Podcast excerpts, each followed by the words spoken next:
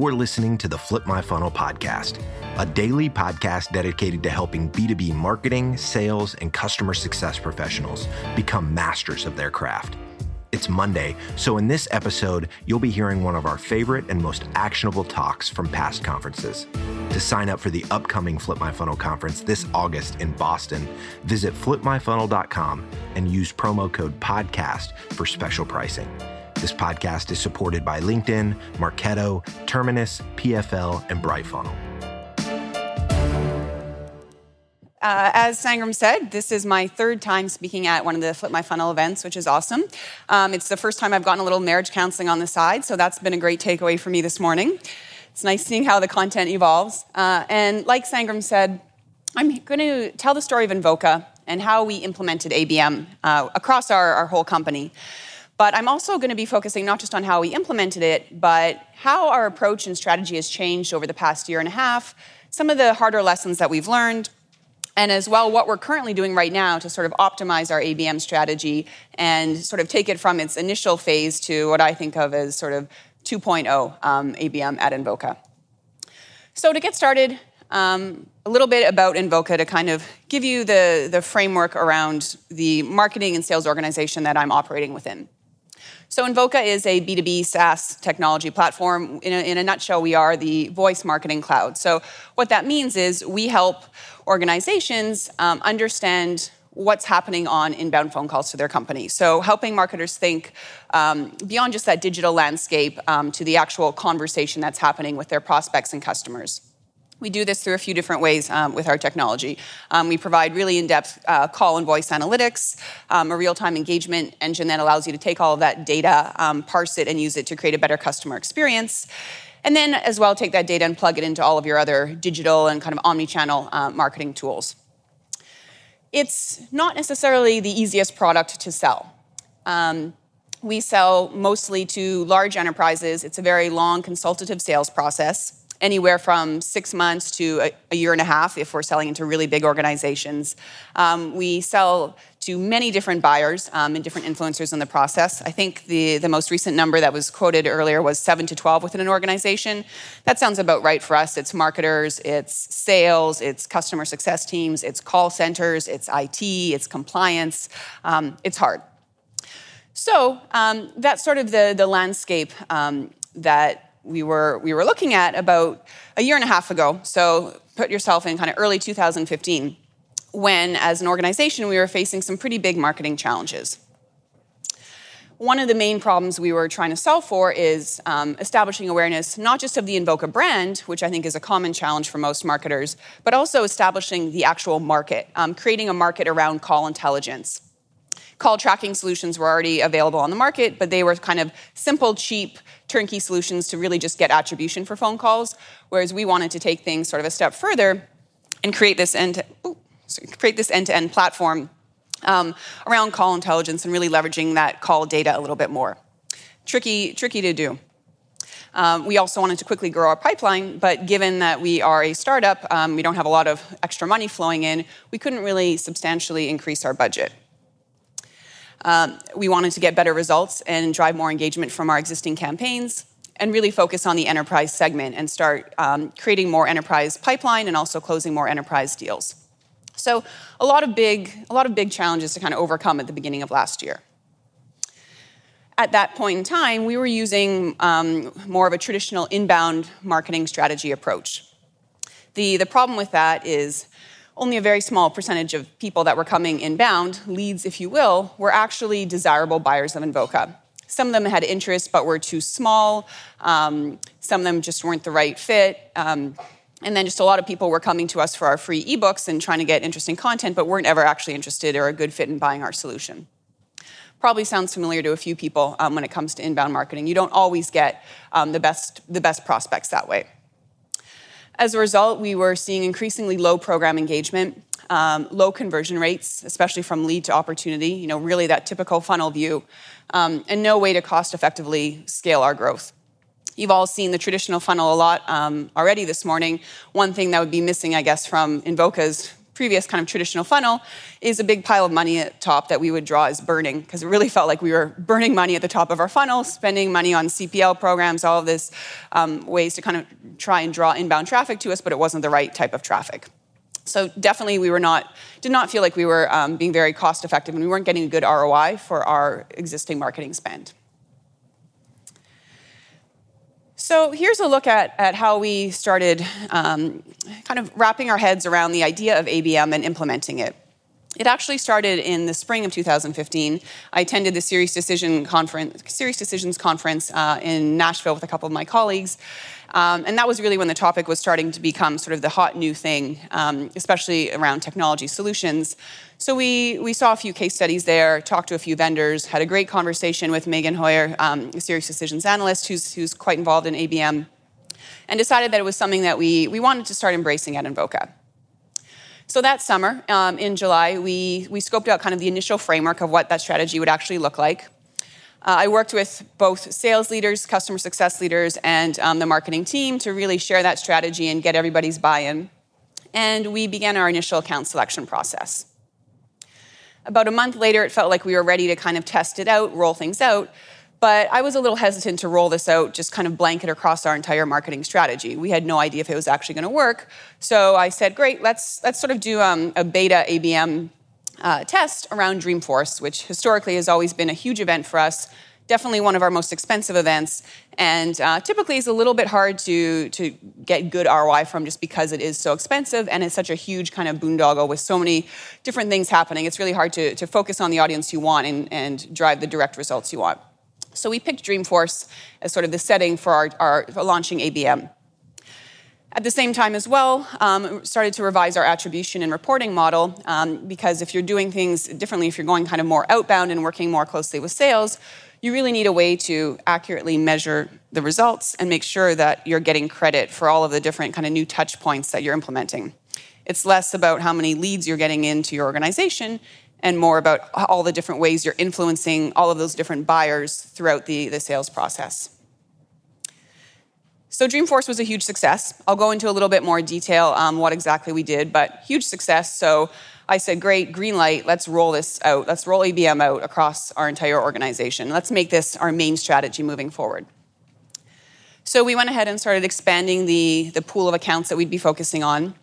And we rolled out uh, kind of omni channel campaigns on a much larger scale. I would say shifting about 80% of our focus to ABM and still having about 20% of our focus on inbound marketing, so things like content marketing and having people just kind of come to us through our website and SEO and so on. Um, so that kind of let us kind of that was the strategy we did, and we kind of just kept doubling down and kind of doing more is more with ABM for around nine months. Um, over that nine months, we started seeing some different trends in terms of what was working, what wasn't. And, um, and then this past summer in July, we, we took all those learnings and started making some changes. So we revised our account selection process. We started adding in some new automated programs and really making optimization um, cha- uh, kind of tips and, and techniques and, and, changes that I'll go through in more detail as well. And then that brings us up to, to last month, where we also decided it was time to really expand our buyer personas. Um, as we were gathering more data, we really noticed that it was the, the, pool of people that we needed to influence to win an account was getting larger and larger, so we need to do more research around that and, and prepare our teams appropriately, and then create new content and nurturing tracks and campaigns to align with these new personas that we are building out. So, um, kind of in a nutshell, it didn't take us long to get started with that initial program um, and roll things out uh, across our entire organization. I would say took about three or four months. But then we had that long learning period and are now kind of going through that next phase of um, building on what we've learned. So to get more specific on how exactly did we roll things out at Invoca? Well, we, we really did follow the flipped funnel steps. So the first step for us was identifying which accounts we wanted to go after. We did use a predictive tool. Um, we used EverString to kind of run through our existing database and, and score what we currently had to see if, uh, if we could find some good accounts in there that we hadn't already been targeting and get a feel for what our ideal kind of target accounts look like. We decided to group our accounts into three tiers A1s, A2s, and Bs. So the A1s would get heavy marketing dollars, heavy attention from the sales executive, uh, sales AEs, account executives, and heavy attention from the sales development representatives, our SDRs. A2s would be focused on by marketing and SDRs, but the sales reps wouldn't really touch them. And then Bs would be focused on only by marketing until they, they were sort of ready or raised their hands or showed promise, and then sales would, would start working them as well. These numbers, to be honest, were kind of arbitrary. we sort of said, what sounds like a good number or a good volume of accounts to go after, and that sounded good to us, so we went with it. That was something that we probably could have done a little bit more scientifically. the next step was expanding to find the right contacts within these accounts. This was a process that was driven largely by our SDR team, our sales development reps, and with the help of third-party tools, um, prospecting tools like LinkedIn Sales Navigator, um, like InsideView, like Datanyze. There are a bunch of tools out there that the SDRs were all using. So the idea here was within each account, making sure they had a few strong contacts to, to be going afterwards so that all of our outbound, outbound campaigns had the right people to be speaking to. Next, um, was engaging and sort of leveraging all the different marketing channels at our disposal to, to drive engagement within these accounts. So this is where we rolled out uh, omni-channel campaigns. So you'd come up with a campaign idea and um, spread that message across all the different marketing channels at our disposal to provide a consistent message to, to these accounts that we were targeting. And then last but not least was measuring results and, um, and creating more advocacy with the accounts that we were winning.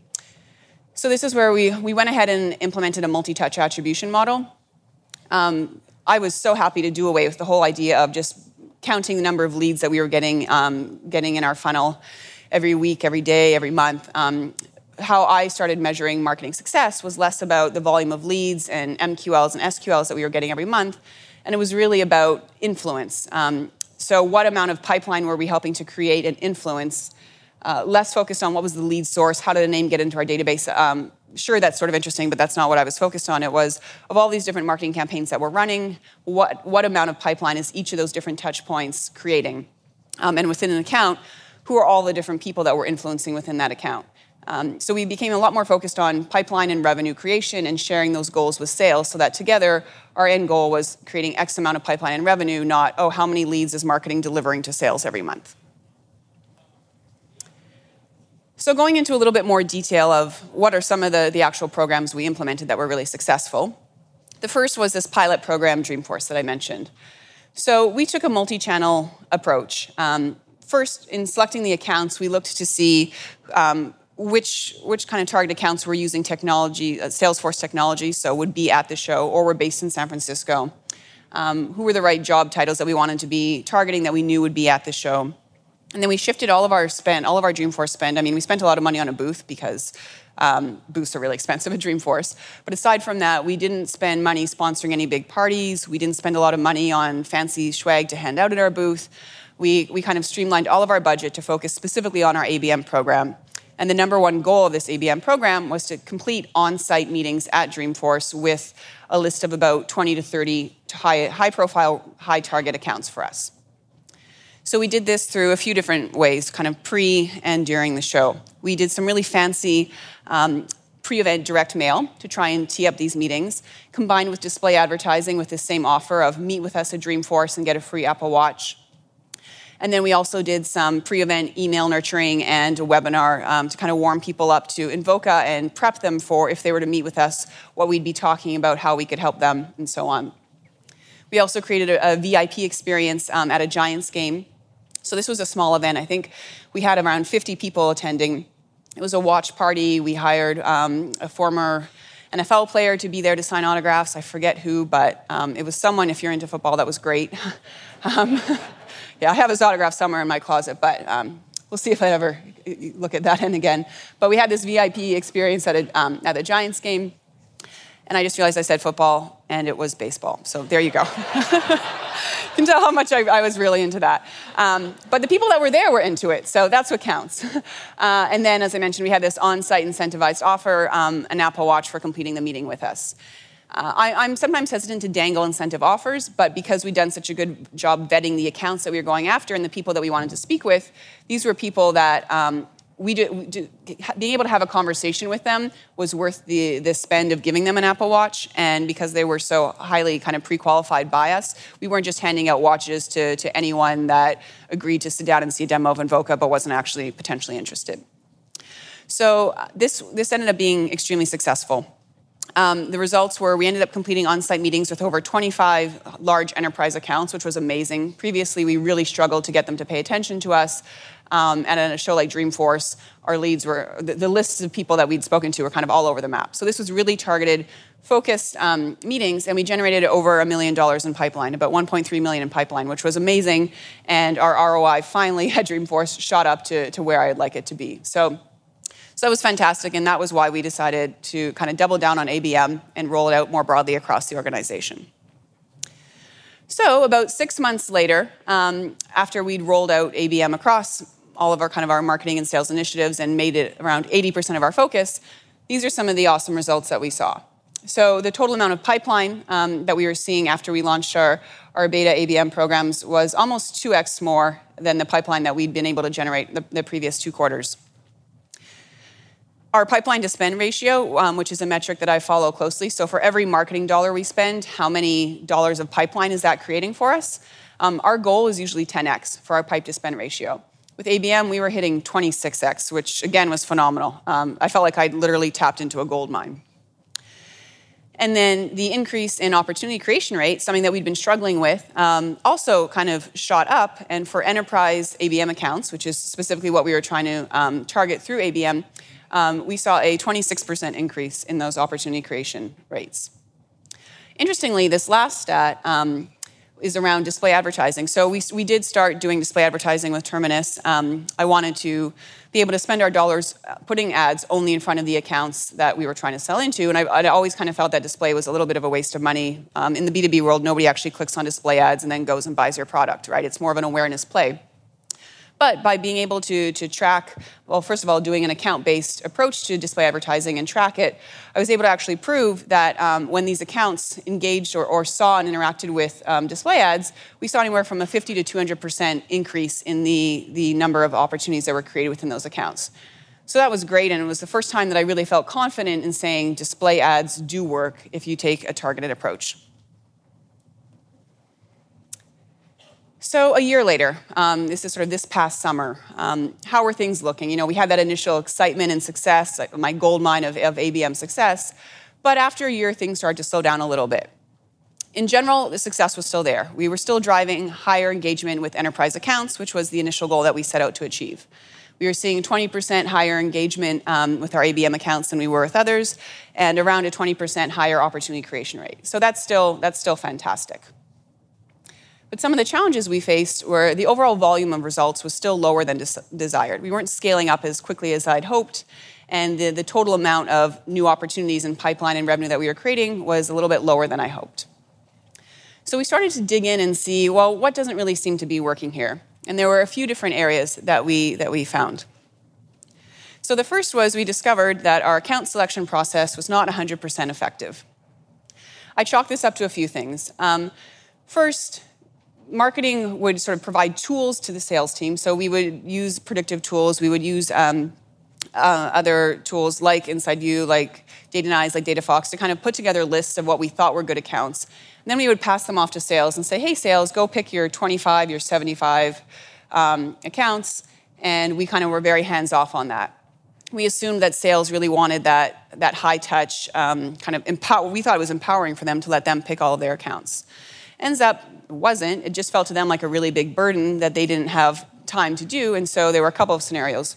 One, the sales reps would push it off to their SDRs. Our SDR team, smart, hardworking folks, but they're all about a year out of college and don't really know the enterprise world really well. So probably weren't the best folks to be hand selecting the best target accounts. So the reps were either pushing it down to their SDRs or they were leaving it to the very, very last minute um, because they were busy, you know, selling, and would just really quickly um, pick their 100 accounts the day before the deadline was due without putting in the work that's required to really vet those accounts and make sure it's the, it's the right uh, target for us. So when we, when we dug in, um, when the marketing team dug in and, and, looked to see, okay, which of these accounts are, are who are we actually marketing to, um, it was sort of a, a wake up moment of, hmm, maybe only about 50% of these are actually good accounts that we should be spending our marketing dollars targeting. Another big problem was too many accounts, which ended up leading to a lack of personalization and us uh, essentially spreading ourselves too thin. Um, I mentioned we picked those 25, 75, and 300 numbers, just sort of, they sounded good. Not the best strategy to take.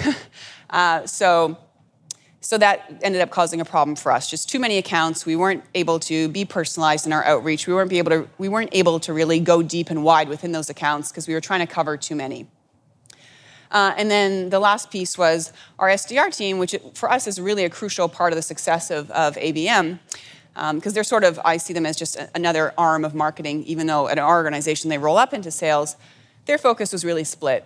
We'd had some changes in leadership and on the management team of the SDRs, and they were still handling all the inbound that was coming to our company, and they were expected to also um, help and do all the outbound calls and following up with personalized emails and everything for all the ABM accounts and, um, and each SDR had, was working for two different sales reps, so they'd have about 200 ABM accounts plus all the inbound that was coming in, and it was just a nightmare, just way too much work for them to be able to uh, be effective in their role. And we didn't, we being myself and marketing, didn't have a lot of visibility into how they were actually spending their time. We would just do trainings with them and say, hey guys, here are all the marketing campaigns, run with it. Um, they were getting the same kind of feedback from their manager on also handle all the inbound. Um, and then there wasn't visibility into what was actually happening, and there wasn't a lot of alignment between the outbound versus the inbound stuff they were dealing with. So, so that was an area that um, was sort of ripe for optimization, I guess you could say. So, what was our, or what is our optimization strategy? Um, and I'm curious, before I go into this, just show of hands, who here is in sales? I know earlier we saw who the marketers were, but I'm just curious. Okay, I'm, that's so awesome. I'm so happy to see that there are so many sales folks here because to me it's ABM is, I know it's called account based marketing. Um, I know also the term account based everything is, is starting to be kind of evangelized, and sales are just as important to this strategy as marketing. So, the first thing that we did is we created sort of an updated working group with sales that included not just the sales leaders, but mid level managers and also people doing the everyday work, so sales reps and SDRs. We wanted to get visibility into all levels of the sales organization to make sure that what marketing was working, working on um, and our ideas were we, that we were getting buy-in from all the different people within sales, not just the top level leaders who would then sort of push it down. Uh, we, we did more of a deep dive into who is our ideal customer profile, um, what, to, to better understand which accounts do we really want to be going after. Uh, as I mentioned, we left it up to the sales reps to be picking their accounts. We decided that marketing should take that back, but if we were going to take it back, we wanted to make sure that sales felt comfortable we were picking the right types of accounts. So we did a lot of workshopping around that and made sure that everyone was really on the same page about what our ideal customer profile should be. Then at that point, we also did some really in depth training um, across both teams on who these, who these different buyer personas are, um, defining not just titles and stuff like that, but interviewing them, interviewing customers, uh, getting all kinds of great information so that, again, everybody on both sales and marketing felt really comfortable that they knew within these target accounts who are all the different people that we need to target and influence. And then making sure when the sales team was doing their outbound efforts to support marketing, that they were, targeting the right people, and within each account, we had enough good people to be going after. We weren't just focusing on only the CMO, we were focusing on the director of digital um, or the email marketing manager, all the different people that were involved in the sales process. And then, as well, um, reviewing the different messaging that we'd created for each of those different buyer personas. I mentioned we've got a complicated sale, um, sales process. We do sell to CMOs, we do sell to email marketing managers. Your pitch to those two people or your, your educational content to those two people are very different, right? Because they have very different job focuses and goals. So, so doing a lot more training along that. Basically, doing more groundwork than we'd, than we'd done initially when we launched the programs kind of quickly. Um, next, working with sales as well here was taking a step back and reevaluating our goals um, and doing some capacity modeling. Again, this is where that whole problem of just randomly picking 25, 75, 300 accounts kind of came into play. So we, we talked a lot about um, how much and what percentage of our revenue we wanted to come from ABM versus inbound marketing, and actually put numbers um, down instead of saying, oh, you know, we'll do about 80% ABM, um, looking to see what that would actually be. Uh, and then looking at what volume of work is required to really work an ABM account versus handle inbound inquiries? And then does the sales team actually have the capacity to do all the work that's required for each one of those ABM accounts? And is the team even structured in the right way? Um, we started discussing does it make sense to have an SDR team of its current size? Do we double the size of our SDR team since we're asking them to do a lot of the ABM work? Do we add more reps? Do we cut down on the number of reps? Uh, so, all that kind of modeling to make sure that our sales organization was correctly aligned to the, the needs of an ABM approach. Because we hadn't done that previously. We basically just took our existing sales organization, plugged ABM into it, and said, forget how you used to be selling, sell, sell this new sell this new way um, without looking at is the team structured properly. And it wasn't all sales that needed to make changes. Marketing had a lot of homework to do as well. So what, what the marketing team did is based on this sort of updated um, ideal customer profile and all the different buyer personas that we developed or sort of um, re reestablished with sales, we started developing um, a much more personalized content strategy, uh, making our campaigns smaller and more focused on these very specific buyer persona types. And this meant on our end, kind of looking at should we be restructuring our content team? Because again, when we made the shift to ABM, we basically just took our existing content team, which consists of um, our director of, of, communications. We have a, a, a, content marketer who writes all of our case studies and ebooks. We've got a social media person and then a PR person um, and all of them contribute to our blog. And we kind of just said, we're doing ABM now. Your roles are all still the same, but just help us create ABM content without looking at their day to day priorities. So as a result, they were still doing everything that they used to do to drive an inbound strategy. Plus, they were trying to help us with ABM, but didn't really understand what exactly was required. So they were feeling kind of stretched too thin. We weren't getting, on the demand gen side of things, we felt like we weren't getting enough good ABM content, which for us meant less top of the funnel kind of fluffy blog posts, fewer ebooks. It meant more specific, um, small case studies, customer stories, um, relatable, relatable stories that really spoke to each type of persona, and more kind of mid bottom funnel. Um, when I say mid bottom funnel, the kind of content you, you send to accounts when they're kind of already in the sales process to, to influence all the different people. So what this meant is sort of looking at those different roles on the content team and saying, hey, you know, our blog's great, but right now, if you think about the con- the, the quadrant that Sangram was just saying, they're kind of more in that, that bottom corner. Um, the blog's great, but it's not going to help us really achieve our ABM goals immediately. So maybe let's cut back on some of the blogging we're doing and dedicate that writer's resources to more ABM specific content. Um, so, th- so those are the kind of discussions we had. We didn't hire anyone new on our content team. Um, we just kind of are, and we're still in the process of doing this, restructuring what their focus is on as well to make sure that the content they're producing is aligned with the demand gen team goals and the sales team goals rather than having the content team just sort of out doing their same thing um, separate from our new ABM strategy.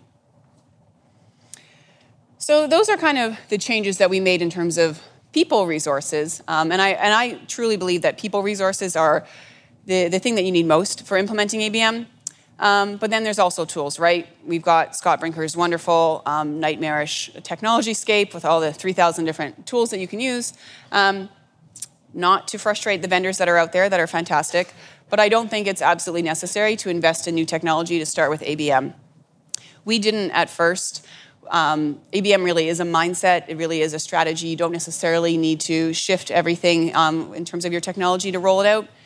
Um, but that being said, we did adopt some a lot of new tools pretty early on, and then there are still sort of some nice to haves that we're either currently implementing or are on our kind of wish list for the future. So, and just a little caveat here: the logos that I have listed here are, are technology products that we actually use, um, and I like using. But there are always um, other options out there as well that are potentially just as good. So this is my list of technology tools that I think are, are good to have if you can when you start with ABM. Not necessary, but good to have or at least to, to bring on board within your first few months. Um, the first is multi-touch attribution. I talked about that a little bit already, but to make sure that you're getting credit for all those different touch points on the path to purchase, not just that first touch, which isn't necessarily as important when you're dealing with ABM. We use BrightFunnel for that, but there are a lot of other great tools out there as well. Um, lead to contact to account matching um, in Salesforce. It, it, blows my mind that Salesforce still has these separate objects that make it so difficult for a marketer to really get that holistic view of all the different individuals within an account. Right? How do you do ABM if you can only see the contacts associated with an account that someone has actually um, manually matched to that account? It's, it's a nightmare. What about all the leads that are coming in that should be associated with the account? All of that. So we use LeanData for that. Um, it automates the process, helps us get that holistic view of for every account we're going after, who are all the different contacts, not just the ones that sales has bothered to associate with the, I shouldn't say bothered, that sales has done the work to associate um, with that account, who are all the different leads in our database that are part of that account. Um, that, that's been invaluable. Uh, digital advertising, which I mentioned already, we use Terminus. There are some other um, platforms out there as well that, that do the um, account based stuff. Um, but we've also started using LinkedIn a little bit as well for digital advertising because um, they've been rolling out some new account based products. Um, was thrilled to be able to prove that it works. Um, so that's it's good to have the technology to prove that your digital advertising is working. And then the account and contact acquisition. This, these are tools that are all used by our sales team to, to find the right contacts within the accounts that we're, that we're prospecting into. On my nice to have list, these are um, tools that we use as well. Um, there are a couple that we're not using yet. So, real time personalization or content personalization, it's something we haven't invested in yet, mostly because we don't have the people resources yet to really roll it out. But I see this as very valuable and something we're going to be probably rolling out in Q1. And I also realize that makes me a big target for anyone that's selling that product right now. um, so I'll probably expect to get a lot of emails and calls from folks from those companies. But uh, I think this is an important tool. It's just not something that we prioritize needing right away. We do a ton of direct mail and have a lot of success with direct mail. Um, we use PFL for that. Love working with them. It's made things a lot easier. But if you're not doing a huge volume of direct mail, you don't necessarily need an automated platform to do it, right? Um, so that's a tool where if it's a very important channel for you, I recommend investing in it. It's nice to have, but if you're not doing a huge volume, you could probably get by with sending that kind of stuff on your own for a while. Um, integrated and customized video. Um, we use Vidyard, love working with them. We've been using them for a while, mostly for the integrated piece, just to be able to track video views and see what influence it has. Um, um what influence those, those videos have on our marketing campaigns. We're now just starting to get into the idea of customized video, which I think is really cool. So being able to create videos for each specific account. Haven't done a lot with it yet, but that's another big project for us. And then integrated sales and marketing campaigns. Um, what I mean by this is um, a tool that allows sales to also be sending out the same kind of campaigns and messages that marketing is sending out. Um, Engagio is, is one company that comes to mind that's doing this with their Playmaker tool. Um, there are a few others out there. It's interesting for us. We're still not quite there yet. Um, we've still got a lot of other work to, to do, but it's something that that I think is worth considering as well as sort of maybe a, maybe a must-have depending on how involved your sales organization is. Maybe a nice to have, but something else worth looking into. So those are all the different tools that are in Invoca's on a current ABM world or um, in, in my mind for future implementation.